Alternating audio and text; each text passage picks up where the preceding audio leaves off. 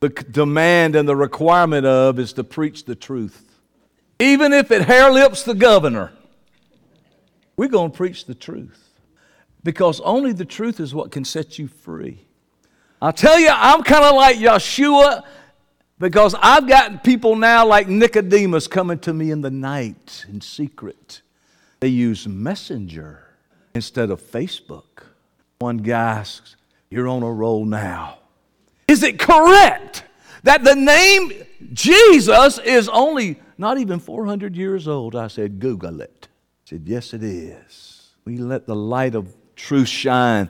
There are people who are lovers of the truth, and no matter what cost, they will believe.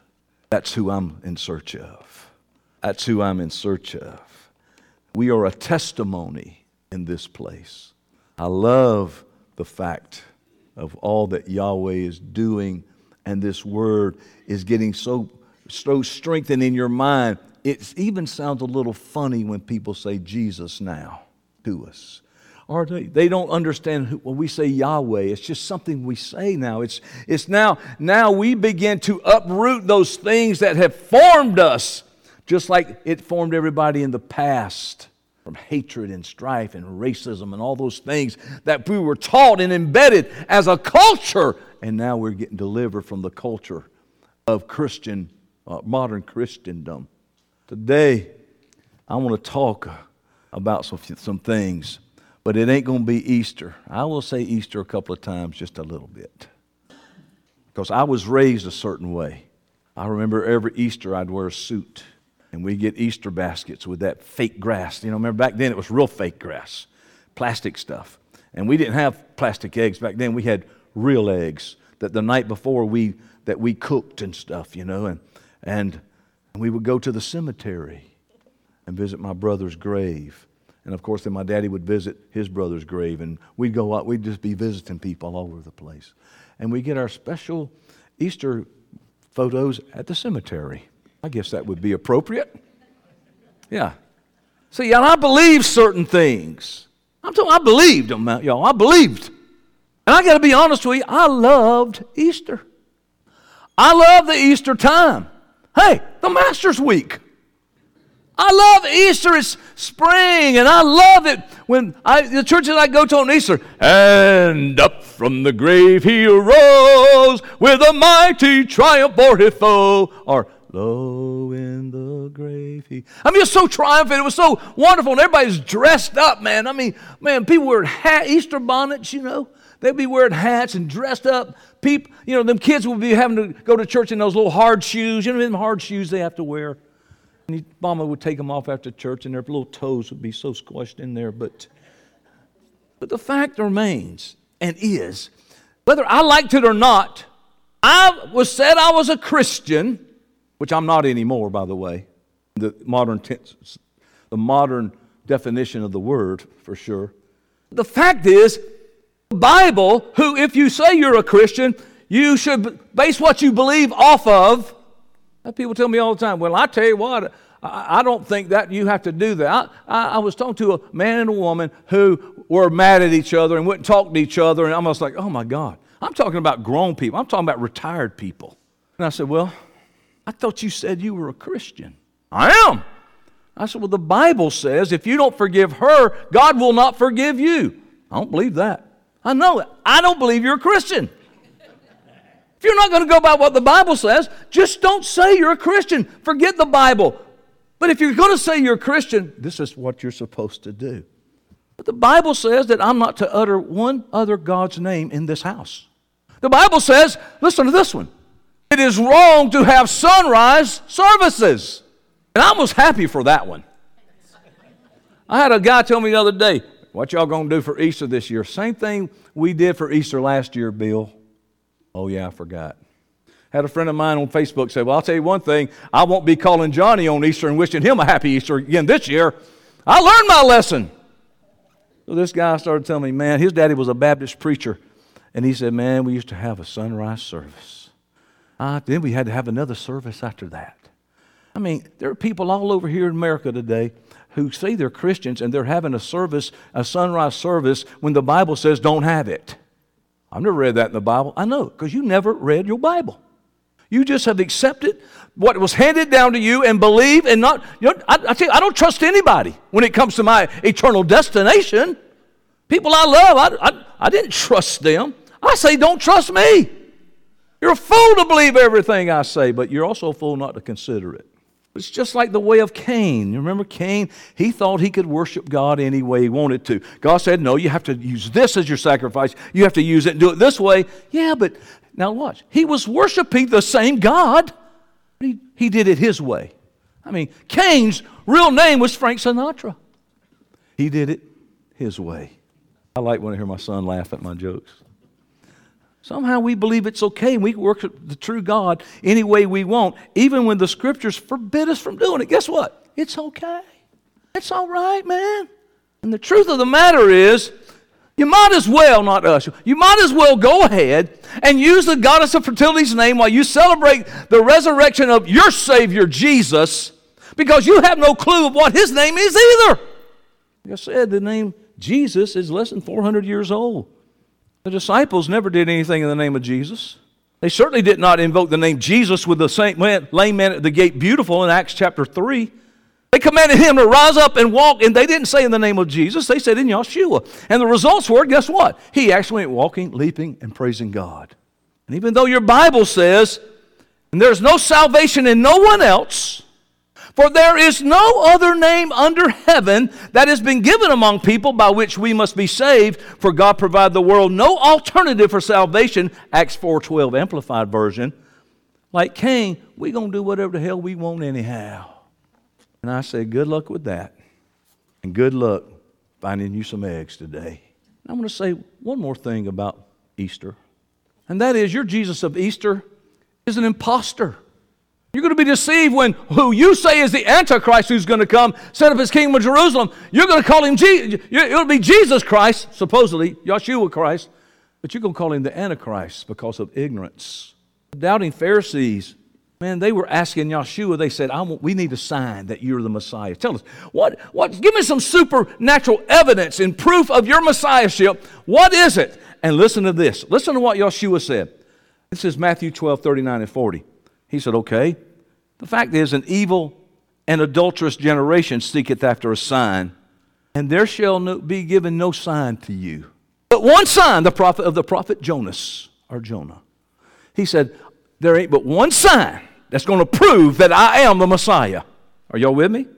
For as Jonas was three days and three nights in the whale's belly, so shall the Son of Man be three days and three nights in the heart of the earth. He said, Yeshua said, Look, there's only one sign I'm going to give you. Not that I'm, I'm going to do miracles, not that I walk on water. Not. He said, One sign. And he, that means he's going to spend three days and three nights in the heart of the earth. Oh, now this is, this is back in the first uh, uh, beginning of the 80s when, when we first heard this one. It's Friday, but Sunday's coming. Whoa, hallelujah. It's Friday, but Sunday's coming. Well, beautiful. So, I mean, I think the slogan is beauty, except it's a lie. Y'all be happy today. I'm, I'm, I'm pumped today. I'm thinking that if those who celebrate Easter are not concerned with scriptural p- truth, at the very least, maybe they can get their math right. Three days and three nights from Friday just don't add up to Sunday. If Yeshua had been killed on Friday, and then one day after he had risen, after one day he had risen, the resurrection would have occurred on Saturday. After two days, it would have happened Sunday evening. And after three days, it would have happened on Monday evening. The fact is, Yeshua was crucified on Wednesday, Passover, the 14th of Nisan. He was in Tomb Wednesday. He was in the grave Wednesday night, night one. Thursday, it's a special Sabbath, the Feast of Unleavened Bread. And Thursday night, night two. Friday, day two. Friday night, day three. Saturday, day three, the weekly Sabbath. Three days. He was resurrected in the evening of Saturday, at the beginning of Sunday. Days were sundown to Sunday, uh, sundown to sundown. Listen to this. He was taken prisoner on Nisan the 14th. He was given a legal trial, crucified the next day at 9 a.m. Now it's the third hour, 9 a.m., and they crucified him. Mark 15, 25. I'm doing this fast, and if they really want to know the truth, they can, they can slow me down. We already know this. From the sixth hour noon until the ninth hour, 3 p.m., there was darkness all over the land. Approximately 3 p.m. on Passover day, Yeshua's breath left his body. He died. He was crucified on Passover, Nisan the 14th. Remember, why was he, why did he die on Passover? Because he is our Passover. He was a Passover lamb prophesied and set aside on Nisan the 14th, hundreds of years before that date. Listen to me. 1 Corinthians 5 7. For indeed Christ, our Passover, was sacrificed for us. I tell you, it is so wonderful for me to, if I ever have some doubts that attack my mind and wondering about things, it's wonderful to know and it's, and, and it's wonderful to be able to encourage you and others that the true paschal lamb of God came into Jerusalem hundreds of years later on the exact same day that the Israelites in Egypt were told to take the lamb, Nisan 10th, Exodus 12 3. Listen, you can't choreograph that. All of his life, he's saying he is who he says he is. And then the, the, Jew, the Romans are going to somehow choreograph to go along with what was prophesied of, of Passover they don't even understand. But Yeshua came on the same day that the Israelites pulled the Passover lamb while they were still in Egypt at Passover. They were to keep an unblemished male lamb until the 14th day of the same month and kill that lamb the same evening. The evening of the exact same day Yeshua was killed, hundreds of years later on the Nisan the 14th. Then, and there he is now. That's when he died, exactly what the Bible said. And now, of course, he rose from the dead on the Feast of First Fruits. Duh! Three days later. And exactly hundreds of years later on the Feast of First Fruits. 1 Corinthians 15 20. But now was Christ risen from the dead and become the first fruits of them that slept. But every man in his own order, Christ the first fruits, afterward they that are Christ at his coming. 1 Corinthians 15 23. He's the first fruit, and guess what? Every man in his order, those that raised from the dead at his coming. Yeshua is the Passover lamb. He's the first to be resurrected from the dead. Your Jesus is an impostor. He did not fulfill the only sign he said. Because you got him dying on Friday. And I can get into what Yeshua said. He understood what a day is 12 hours and a night is 12 hours. He knew 72 hours. He, he was smart. He took math, evidently. Thank God he did the old math, not this new stuff. Your Jesus on your Easter did not fulfill the only sign that said that he was the Messiah. My Yeshua did. Do the math. All right, I'm over that, okay? Whew, I'm over it. Are y'all glad I'm over it? You know, this is the, we're in the 50 days of, of, of Passover, you know, and we're going through the three feasts, unleavened bread and the first fruits. Pentecost comes up, and so these 50 days, we give the first of everything in our life, but we, we honor Yeshua. Let me, let me tell you what. Yeshua our first fruit offering is a demonstration that we believe in the true gospel and in the true Messiah. Why? Because he is the first fruit and the promise of others to come. His death and resurrection, him being the first fruit, raised on the first fruit, him being the first fruit, is a promise to us that we too will raise. Y'all understand that? The reason we celebrate Yeshua's resurrection to immortality. He got his well done. He went and presented himself. He got judged by his father. He said, Well done. He, he was rewarded immortality. And because of that, now I have a hope. You have a hope of immortality. 1 Corinthians 15. If you don't like the Bible, you're going to be bored for about three minutes. Chapter 1. Moreover, brethren, I declare unto you the gospel which I preached unto you, which also ye have received, and wherein ye stand. And that gospel by which ye are saved, if, if you keep in memory what I preached unto you, unless you believed in vain. So much for once saved, always saved. Here's just another thing in the Bible that says, look, you know, you can believe in vain. For I delivered unto you, first of all, that which I also received how that Christ died for our sins according to the Scriptures. And he was buried, and he rose again the third day, the third day, according to the Scriptures. And that he was seen of Cephas, then of the twelve. After that, he was seen of above 500 brethren at once, of whom the greater part remain in this present, but some are fallen asleep. They're dead. After that, he was seen of James, then of all the apostles. And last of all, he was seen of me also as one born out of due time. For I'm the least of the apostles, that am not meet to be called an apostle, because I persecuted the church of God. But by the grace of God I am what I am, and his grace which was bestowed upon me was not in vain. But I labor more abundantly than they all, yet not I, but the grace of God that worketh in me. Therefore, if it were I or they, so we preach and so ye believed. Now, Christ, now if Christ be preached that he rose from the dead, how say some of you that there is no resurrection of the dead? But if there be no resurrection of the dead, then Christ is not risen. And if Christ be not risen, then our preaching is vain, and your faith is also in vain. What is he talking about? He's talking about the true gospel. He's talking about the fifth foundational principle of resurrection from the dead. He's not saying, look, you're not in heaven. He said, Yes, and we are found false witnesses of God because we have testified to God that He raised up Christ, whom He raised not up, if so be that we're not going to be raised up. For if the dead raise not up, then is not raised. And if Christ not raised, then what we are, the, our faith is in vain, and ye are yet in your sins. Listen to this. Then they also which are fallen asleep in Christ are perished. I thought they were in heaven. No, people hadn't read the Bible. They're too busy having businesses. Architects, accountants, instead of true apostles, are running churches. Entrepreneurs. If we only have hope in Christ, we are all men most miserable. In other words, well, he rose from the dead, but if he, we're not going to rise from the dead, you might as well eat, drink, and be merry, which some people already are, anyhow. But now is Christ risen from the dead and become the first fruits of them that slept. What's he talking about? Christ, of all the people that have died, he's the first one, the first fruits. And now, because of him, 1 Corinthians, oh, let me just read it. Because of him, now we have a promise to come. That's what first fruit offering does. It's about this, it's about that's first raised from the dead and the promises of things to come. And the number one promise of things to come, he rose from the dead. Guess what? We have a promise of resurrection. Y'all want, y'all want to talk about a good, a good story for this time of the year?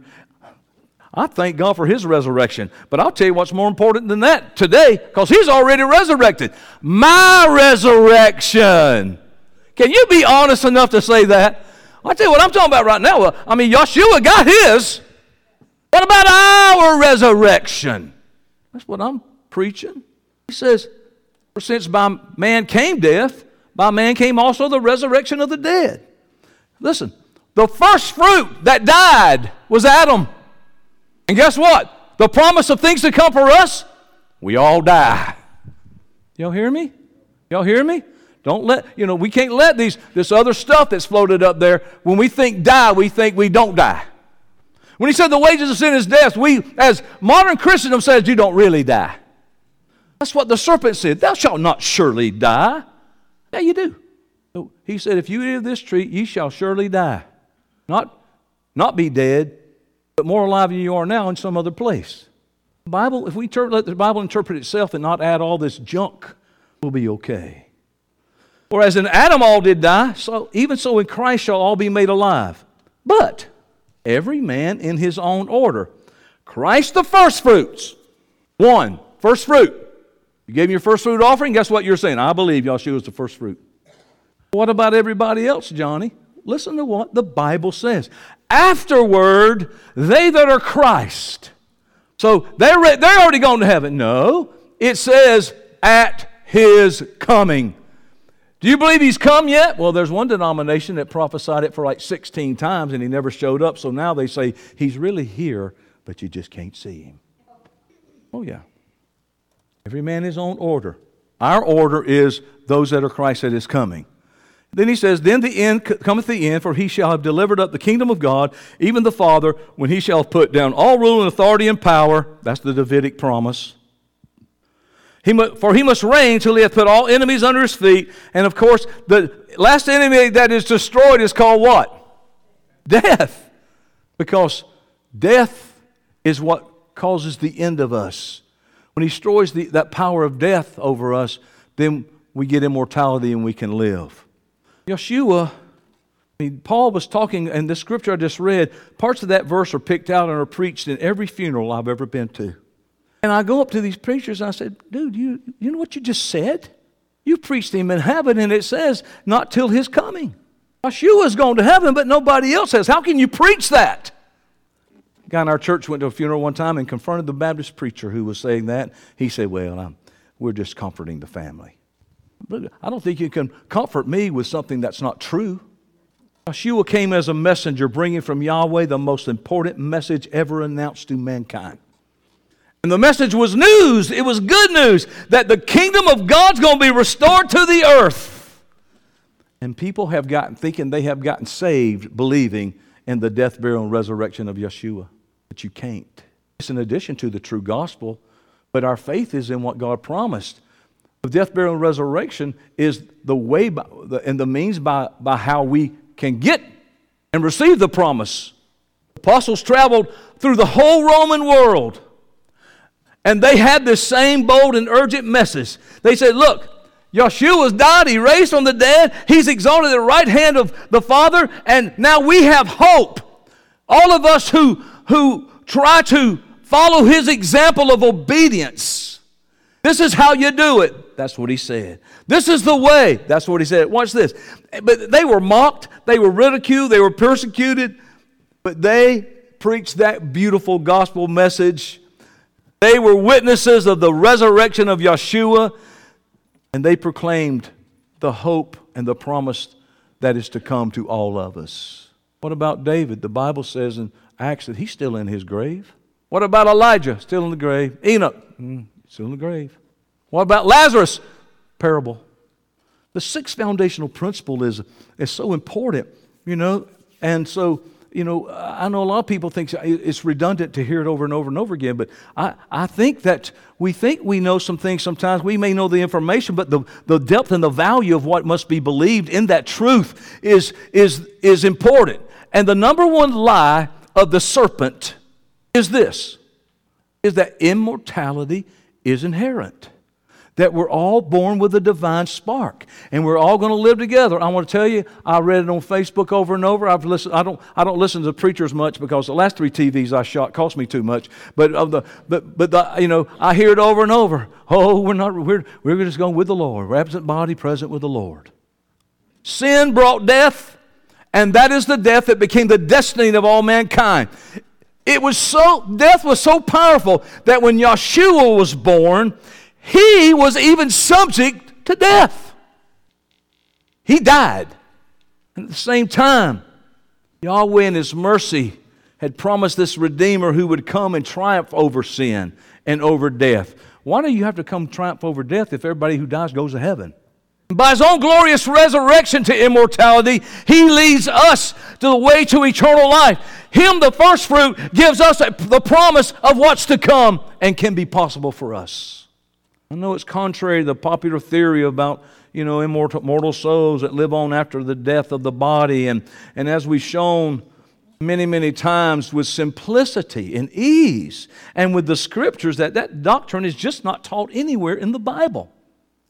Despite all these wonderful, heart gripping, nostalgic stories about people that went to heaven when, when they came back. Well, I believe you could have had a vision of heaven because heaven exists. If you say you saw your grandma there, you're smoking something. Or you just might be crazy. I've had crazy dreams before. Anybody had a crazy dream before? All this painted pictures on the canvas of our imaginations that have been embedded and stained the ability to have something else painted there. And I show people over and over again there's no such doctrine taught in the whole Bible. But guess what? They don't care because they're so in love with their Prince Charming Jesus and their Big Daddy, the big guy upstairs. Man, can you talk to the big guy upstairs for me, Johnny? No. The Bible says eternal life is not the natural inheritance, inheritance, excuse me, inheritance of man. As beautiful as they tell us heaven is, nobody wants to go there. They will fight tooth and nail. I don't want to go. I don't want to go. How many of you, you know, have planned a trip somewhere to a beautiful place and you just dream about it all the time? When the day comes, you're so excited to go. Instead of saying, I ain't going. No, I ain't going. You can't drag them to the car. No, I don't want to go there. I don't want to go there. I don't. Well, don't you know it's peace and love and joy and God's there and uh, all this stuff? Baloney. Nobody wants to go there. It's something that bothered me. But I'm going to read you a couple of scriptures. Acts chapter 13, verse 46 and 48. And I hope you got it because I didn't write it down. Let's do the text. Acts 13, 46. Then Paul Barnabas waxed cold, is what I say, 40, yeah, and said, It was necessary that the word of God should first have been spoken to you, but seeing ye put it from you and judge yourselves worthy, unworthy of everlasting life, to, uh, lo, we turn to the Gentiles. For so hath the Lord commanded us, saying, I have set thee to be a light of the Gentiles, that thou shouldest be a salvation unto the ends of the earth. Verse 48. And when the Gentiles heard this, they were glad and glorified, and glorified the word of the Lord, as many as were, uh, who as were ordained to eternal life believed. Let me ordain eternal life. I thought we everybody was born with it. Romans 8:13. Can you put that up there for me? I'm just going to give you a couple here. Or if you live after the flesh, you shall die. But if ye through the Spirit do mortify the deeds of the body, ye shall live. So there is a requirement that says you're not really born with this thing. Hebrews 5 9, I'm Hebrews 5 9 is another one. I'm going to read this one to you Romans 2 6 and 7. God will render to every man according to his deeds, to them who by patient continuance in well doing seek for glory and seek for honor and seek for immortality and seek for eternal life. Why do you have to seek for eternal life if you're born with it? You know, Brother Johnny, it ain't a matter of whether you're going to live forever or not, it's just matter of where you're going to go. I think what the Bible teaches. If it's something a person seek and something which God will only grant under certain conditions, conditions, obviously it's not inherent in us to in our natural state. The fact is clearly taught throughout the whole Bible. Consider this text. John 3:16. I mean, my God, we, most people can quote it. God so loved the world, he gave his only begotten Son, that whosoever believeth him should not, but shall have. Okay, here's the option. Here's the alternative is to have perish or have everlasting life. Perish or have everlasting life. And it's conditional upon belief and obedience, for the word has a dual significance. If everlasting life were a natural heritage, a person could not utterly perish whether he believed or not. Am I a little animated today? I'm a little ooh today. Bible teaches that those who do not feel, fulfill the conditions set by God are not going to get eternal life. But we've been taught to think eternal life means heaven, perish means hell. It's just in our brain. We, we read that scripture and we think of the alternative is heaven or hell, and it don't say that. You perish if you don't continually seeking and obeying. You're just going to perish. So our only true hope is the hope that our first fruit, Yeshua, has given us. Him first, and then those at His coming. So the resurrection of the dead is an important thing. And Yeshua is an important thing. Your first fruit offering is an important thing. You're declaring, hey, Yeshua is my first fruit, and I believe who he, that he's the first to be raised, and that I have a promise to be raised if I follow after him. So if it's logically clear from the Bible that if man is mortal, and yet the reward that God has set for, before him is eternal life, which means you will live forever and you don't have it. The only possible way to life eternal is through a bodily resurrection. That's why the resurrection is so important. That's what Paul said. 1 Corinthians 15, 19, and 23. If in this life we only have hope in Christ, I read it earlier, we are all of most men most miserable. But now is Christ risen from the dead and become the first fruits of them that slept. Look, Christ the first fruit, after with those that are alive is coming. There's no mistaking the meaning of the words I just read you. And they teach the doctrine of bodily resurrection at Yeshua's coming. The main thing I want you to grab today is number one, first part of my message, to see how, how blatantly lazy and, and uncaring you must be to think that Easter can, you can honor Christ having Easter. Number two, I want you to begin to have your faith grounded in the foundational principles, and one of those being the resurrection from the dead, and that Christ is the first fruit. And that's why we do it at the first fruit offering is the first of the year, uh, sacred year, not the first of the civil year. And it's because we are declaring and worshiping and showing our faith that we believe this. Because of this, I have an opportunity and a hope that we will be raised incorruptible for this corruptible must put on incorruption. Watch this. And this mortal must put on immortality. So if we're mortal, if we're immortal, why do we need to put on immortality if we already have it? Are y'all with me today? Y'all need to help me a little bit today. Okay? I'm, my enthusiasm's kind of draining. You're like, Death, death is swallowed up in victory, O death. Where's thy sting, O grave? Where's thy victory? The sting of death is sin, the strength of sin is the law. But thanks be to God, which giveth us the victory through our Lord Yeshua. O death, where's your sting? And grave, where's your victory? I'm in heaven, for God's sake. Keep the body. The teaching's clear, and I think needs, needs a little explanation from somebody who's just will be honest about what the Bible says, and they don't have a dog in the fight. I want to tell you, some people are too proud to admit that they've been wrong all these years. I encourage you, just humble yourself under, under the Word of God, under the mighty hand of God, and, and let the truth be known. Man, what, what a wonderful thing it would be for people to finally just to admit it and not be afraid of eh, who's going to support them or not, or how many people's going to leave their church and those kind of things. What do my friends say? Your friends don't care. They don't care nothing about the Bible. You just love them. They'll love you like you are. True? If I get people love me, they don't care what I think. They don't care what I think for them. The doctrine of a bodily resurrection from the state of death to eternal one. That's the clearing. It provides no room for us to think that somehow we have this immortal soul, and the resurrection then would be unnecessary. True? I go through all that. It's the consistent teaching of the Bible from Genesis to Revelation. It reveals that the first work of Yeshua at his return is to do what? Those who believed in the first fruit, the first thing he's going to do is from the ark, the, the, uh, the, what is it? The trump of the archangel. Those dead in Christ are going to rise. He's going to call them forth. That's the first work of Christ when he returns. I thought we was going to be on white horses with him. You need to change churches. Good God. Somebody say, why didn't, why didn't, why didn't I know this? It's a good question. He's going to raise the responsible believers from the dead. And that's when the judgment takes place.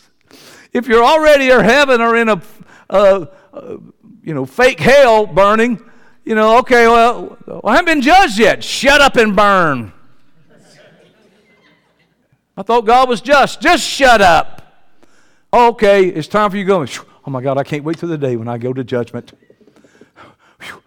Back you go. I know I make fun of it, but I mean, I used to believe it. I'm ashamed of it. I'm ashamed how stupid I was and how ignorant I was. But I'm also mad at men of God who didn't spend their time studying and for my benefit. I've forgiven you. And a lot of them are dead. He's going to judge us, He's going to reward them according to our works. And what, guess what the reward is? Immortality. And those that get judged without a well done go to the second death. The Bible calls it the lake of fire, which is a metaphor. And if you read a little bit, scriptures down, two scriptures down, which is the second death. What's that mean? He's going to raise you up. He's going to judge you. If you didn't make it, guess what? You die. You go back to the grave. That's fair, especially if you've lived in some jungle somewhere and never heard the name well, I shouldn't say Jesus because that, that ain't going to save you anyhow. Now, listen, I know, I know, y'all, I'm going to tell y'all, I don't say that recklessly. I hope y'all understand that. I don't say that recklessly. That, that's not easy for me to say because of the way I was raised. Y'all hear me? It's not easy. But I'm going to believe the Bible over all of modern Christendom. If it says there's only one name, I'm going to believe there's only one name. And I'm not going to believe a name that evolved into something that ain't even 400 years old. Joshua, this is 2 Timothy 4.10, shall judge the quick and the dead at his appearing and his kingdom. What does that mean? Those that are alive, on, alive remain and are alive on the earth, and those that are dead. He's going to judge them at his appearing and his kingdom. Daniel 12, 2.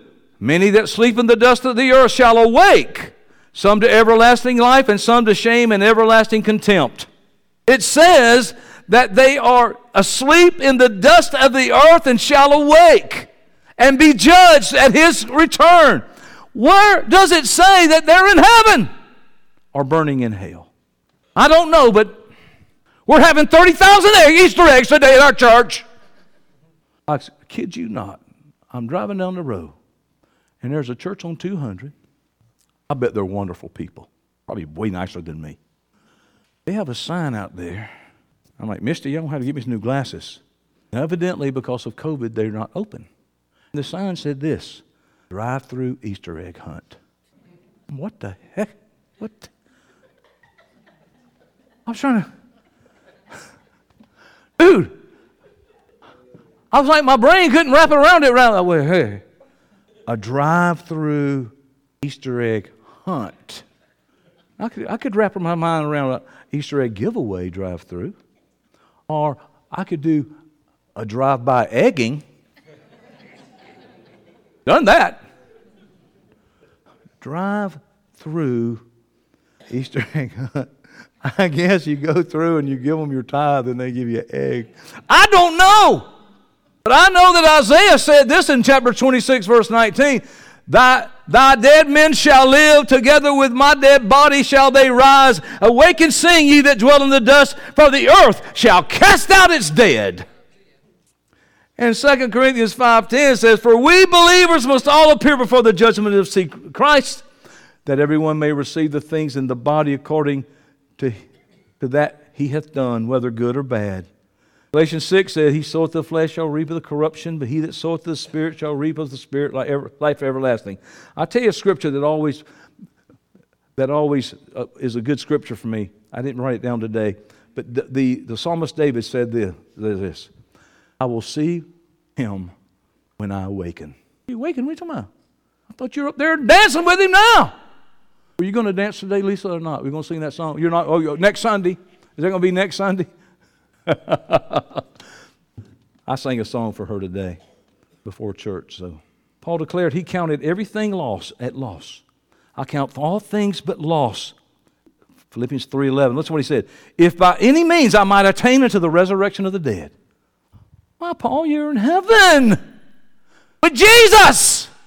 He was using expression in a complete sense and denoting a resurrection to life eternal. And he continued by declaring that this was the great objective of his life, for which he prepared to sacrifice everything else, that I will be one of those resurrected from the dead. You want to hear a good Easter message? I'm talking about me resurrecting, not Yeshua today. I'm talking about I can resurrect because of Yeshua resurrecting. And he's the first fruit. And guess what? I'm part of those that are the promise to come. And I want you to be too.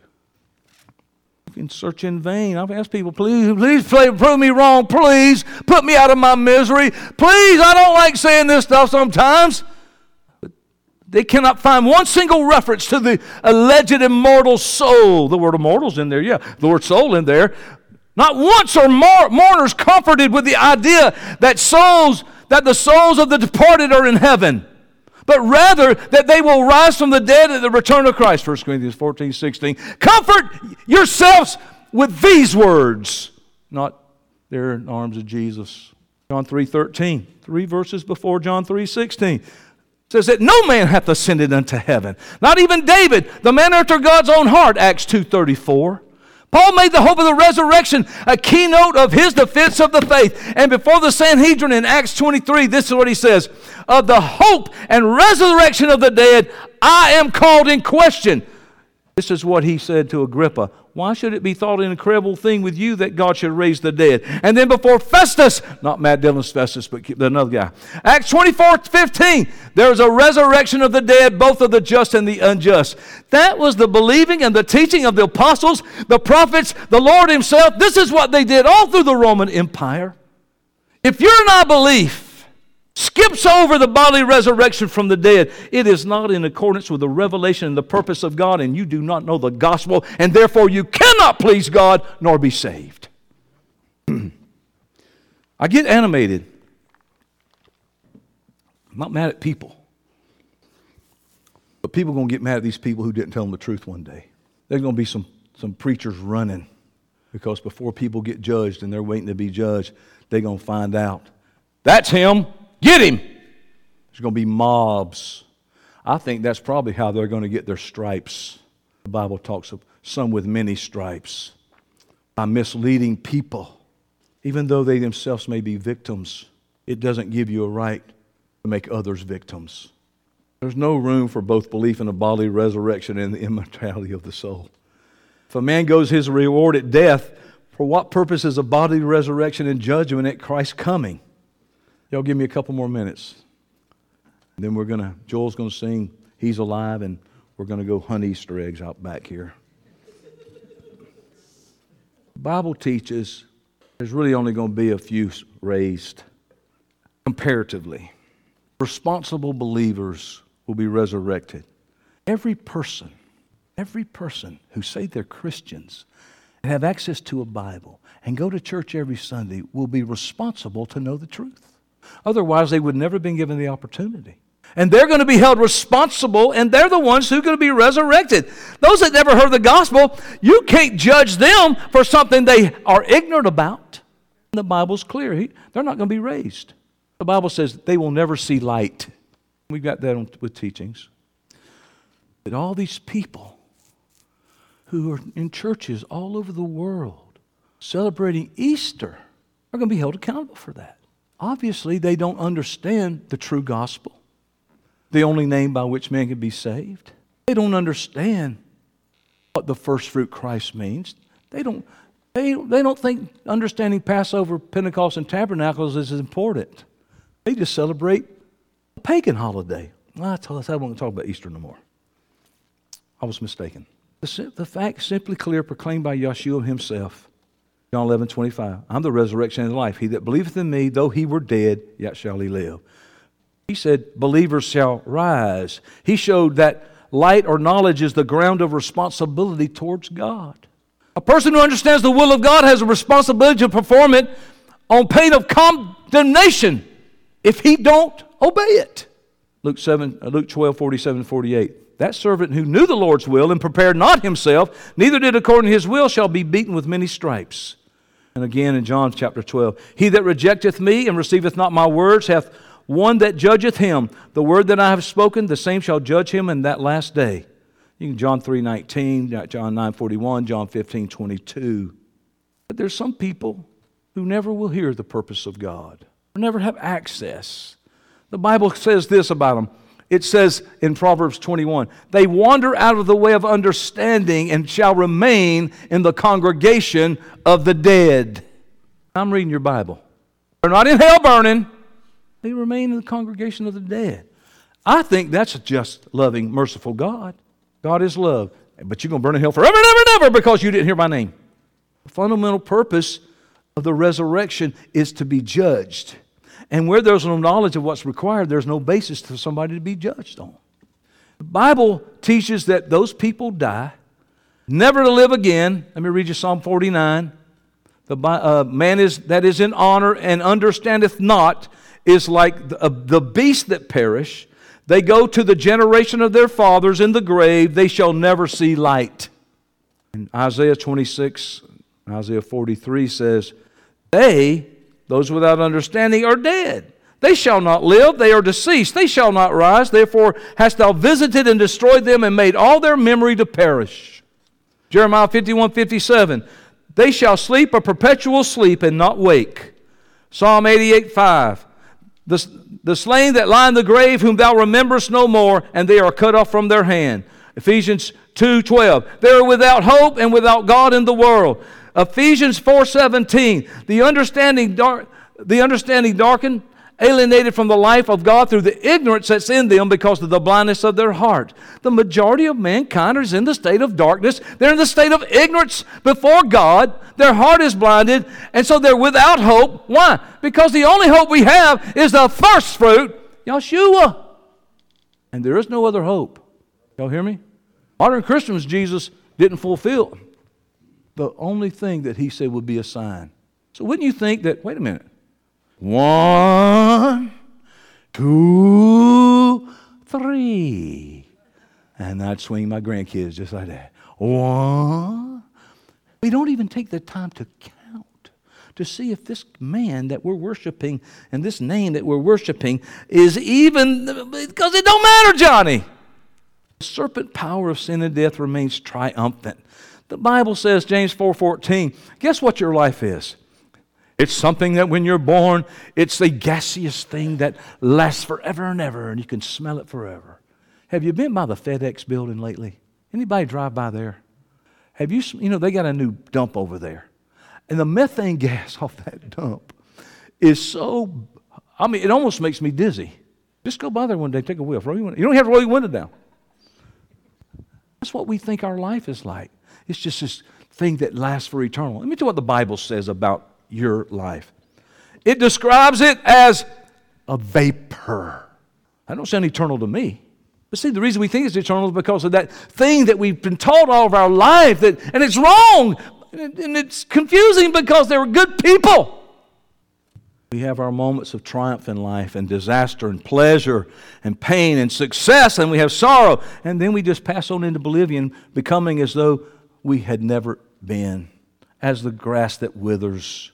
Ecclesiastes 9 5 says that the, our, the memory of us rapidly fades.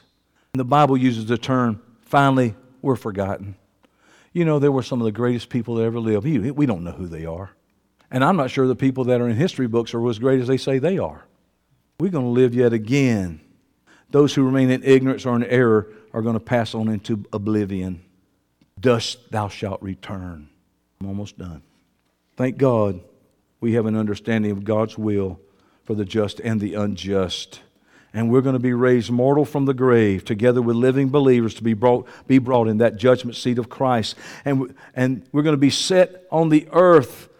That this, this thing's going to be set on the earth at some secluded spot. I believe, of course, you know, at the real Mount Sinai, the real Mount of Moses, not, not the one that's the tourist attraction, the one that they don't let you go to, that the top is melted down. And there's, a, there's an old remnants of the altar the, of the, the calf with the calf uh, in, engraved on the stone. And they have this big 50 or 60 foot uh, uh, rock that, that is split down the middle, and you can see where water has eroded even the, the rock. Remember, I showed those pictures that time? I told Jonathan, I'll tell you what, you want me to travel with you? There's one place in the world I'd like to go there. I'm going to go ahead and reserve my seat. And there's room for millions of people to be there. Of course, it's fenced and barbed wire by the Arabs. I believe that's where we're going to meet. That's my opinion. The law was given there. Why not the law adjudicated there? He's going to adjudicate over those who have learned of him. Those who, by, watch this, I'm quoting the same scripture, by patient continuance in well doing has sought for glory, honor, and immortality. And those are the ones who will receive a well done and eternal life. And those only. Those who willfully reject the precepts of Christ and the true gospel of the kingdom and the truth of God's word by failing to practice the principles set before Him in what He's requiring, they're going to get tribulation and anguish and they're going to be condemned, consigned to what the Bible calls the second death. However, the righteous, those that are, are warning for their well done. We're going to be given immortality by the bestowal of the same nature that God has. That God will be manifested in a man, and we will be of the God kind. Godliness, God likeness. And we're going to be changed into the very likeness of Yeshua. We will have victory over the serpent power of sin and death, and, we, and we'll complete and lasting over the power of the grave, and will never have hold of us ever again. That's what Yeshua promised Peter. apostle said he left everything to follow Yeshua. And he demanded what he's going to get. What am I getting for all this? Matthew 19 is what this was Yeshua's answer. Ye which have followed me in the regeneration when the Son of Man shall sit in the throne of his glory, ye shall sit upon twelve thrones judging the 12 tribes of Israel, and every one of you that hath forsaken houses, or brethren, or sisters, or father, or mother, or wife, or children, or lands, for my name's sake, shall receive a hundredfold and shall inherit everlasting life. Hallelujah. Yeah, you lost anything? I'll be honest with you. I'm, i may not have much over there because God's been so good to me. I ain't really lost nothing here. Anybody say amen to that? The song of the redeemed is going to be sung in the age to come, and it expresses the terms and status of those who received immortality. Revelation chapter 5, verse 9 and 10. Listen to this. Thou wast slain and hast redeemed us to God by the blood out of every kindred, tongue, and people and nation, and had made unto uh, uh, us unto our God kings and priests, and we shall reign on the earth. Revelation 20 say they lived and reigned with Christ a thousand years. He say nothing about going to heaven. Why is that so important, Johnny? Because you can't have eternal life thinking and your hope and your belief system being that you're going to go to heaven. You're believing something wrong. Just like when you believe that Easter's okay. Just like you believe that the name Jesus, well, it don't really matter. Even though he said there's only one having conquered self and gained the victory over that serpent power of sin and death, we will be proven ourselves to be competent to rule with Christ and to assist, to assist Him in bringing all the nations to Yahweh, that Yahweh might become all and in all. Violate this scripture 1 Corinthians 15 28. Excuse me, Revelation 21 4. God shall wipe away all tears from their eyes and there shall be no more death, neither, neither sorrow nor crying, neither shall there be any more pain, for the former things are going to be passed away. I got to tell you, this is my personal belief. I'm glad he's going to wipe all the tears from my eyes. Because there's going to be some people who I love so deeply, and who I've cried over and prayed for believed God for and tried to love and teach and and I'll be standing on that day and I'll be there when Yeshua says, Depart from me, you worker of iniquity, because they traded their birthright for some worldly thing, thinking it's so important. Oh, and I'm going to cry. I cry now. Please, Yahweh, please help that person. Well, Johnny, you know, I got problems. Oh, I got my internal dialogue. I got this or this. But y'all, look, get over it. Yeah, but you don't know when I was born, my daddy did this. So what? That's expired now. And I see all these people who I genuinely am preaching this gospel, y'all, and doing it the way, number one, for my Lord, but I'm doing it for you, but I'm also doing it so other people will know. Otherwise, I would stay home and not do it. Do y'all understand that there's going to be those that we love and care about? One of my sons don't get there well done. It's going to be tough. It's going to be tough. It's going to be, going to be tough when one of your children look at you and say, Daddy, what? Why? It's going to be tough. Why didn't you tell me? Why didn't you live it? Well, you know, I had things to do. I was busy. There's going to be some crying. The Bible says there's going to be weeping and wailing and gnashing of teeth for those who think that just that little bitty, you know, that little bitty day in the kindergarten, and you wanted that nickel to steal. Okay, I stole more than a nickel, I have to be honest with you. Somehow was worth eternity.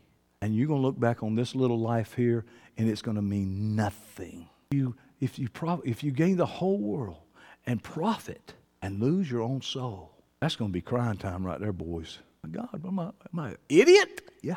You're an idiot, damn fool. And I'm here to provoke people and challenge them to wake them up so they'll have an opportunity. I don't want people that I love to be standing there and me look at them and say, You're kidding me. You were with me. Huh? What, what, what secret life are you living? You whip your butt. You know what I'm saying? Somebody told me, Well, you're not going to remember nothing when you're there. That's bull. How can you enjoy the blessing of what God's brought you through and all you went through and praise Him for that when you don't remember? Oh, you're going to remember. But I believe He's going to heal that emotion and He's going to wipe the tears from your eyes. whatever that means. Because he says there's going to be no more sorrow, crying, or pain. And those former things are going to be behind me. And some by the, how, somehow, by the miraculous power of God, all the hurt that I have in this body, in this mind, these emotions, he's going to bring healing to.